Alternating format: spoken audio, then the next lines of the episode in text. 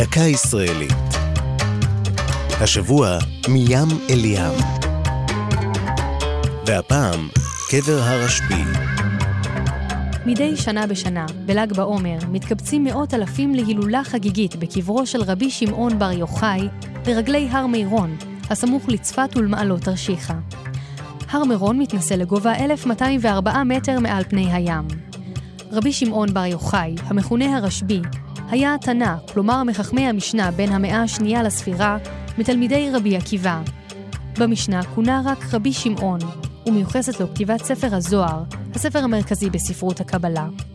על פי מדרש בן המאה החמישית, הסתגר רשב"י במערה עם בנו אלעזר כשברח מהשלטון הרומי, ובמשך 12 שנה אכלו השניים מפירות החרוב ושתו ממעיין מים, שנבראו להם באורח נס.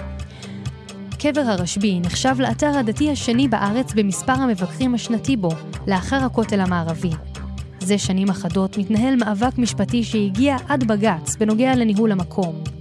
מחד גיסא עומדות אגודות ההקדש הוותיקות, הספרדיות והאשכנזיות, ומאידך גיסא, חברה ממשלתית העתידה לקבל את האחריות על המקום, ובין היתר לדאוג לשיקומו האדריכלי והסביבתי, על מנת להתאימו למספר המבקרים העצום.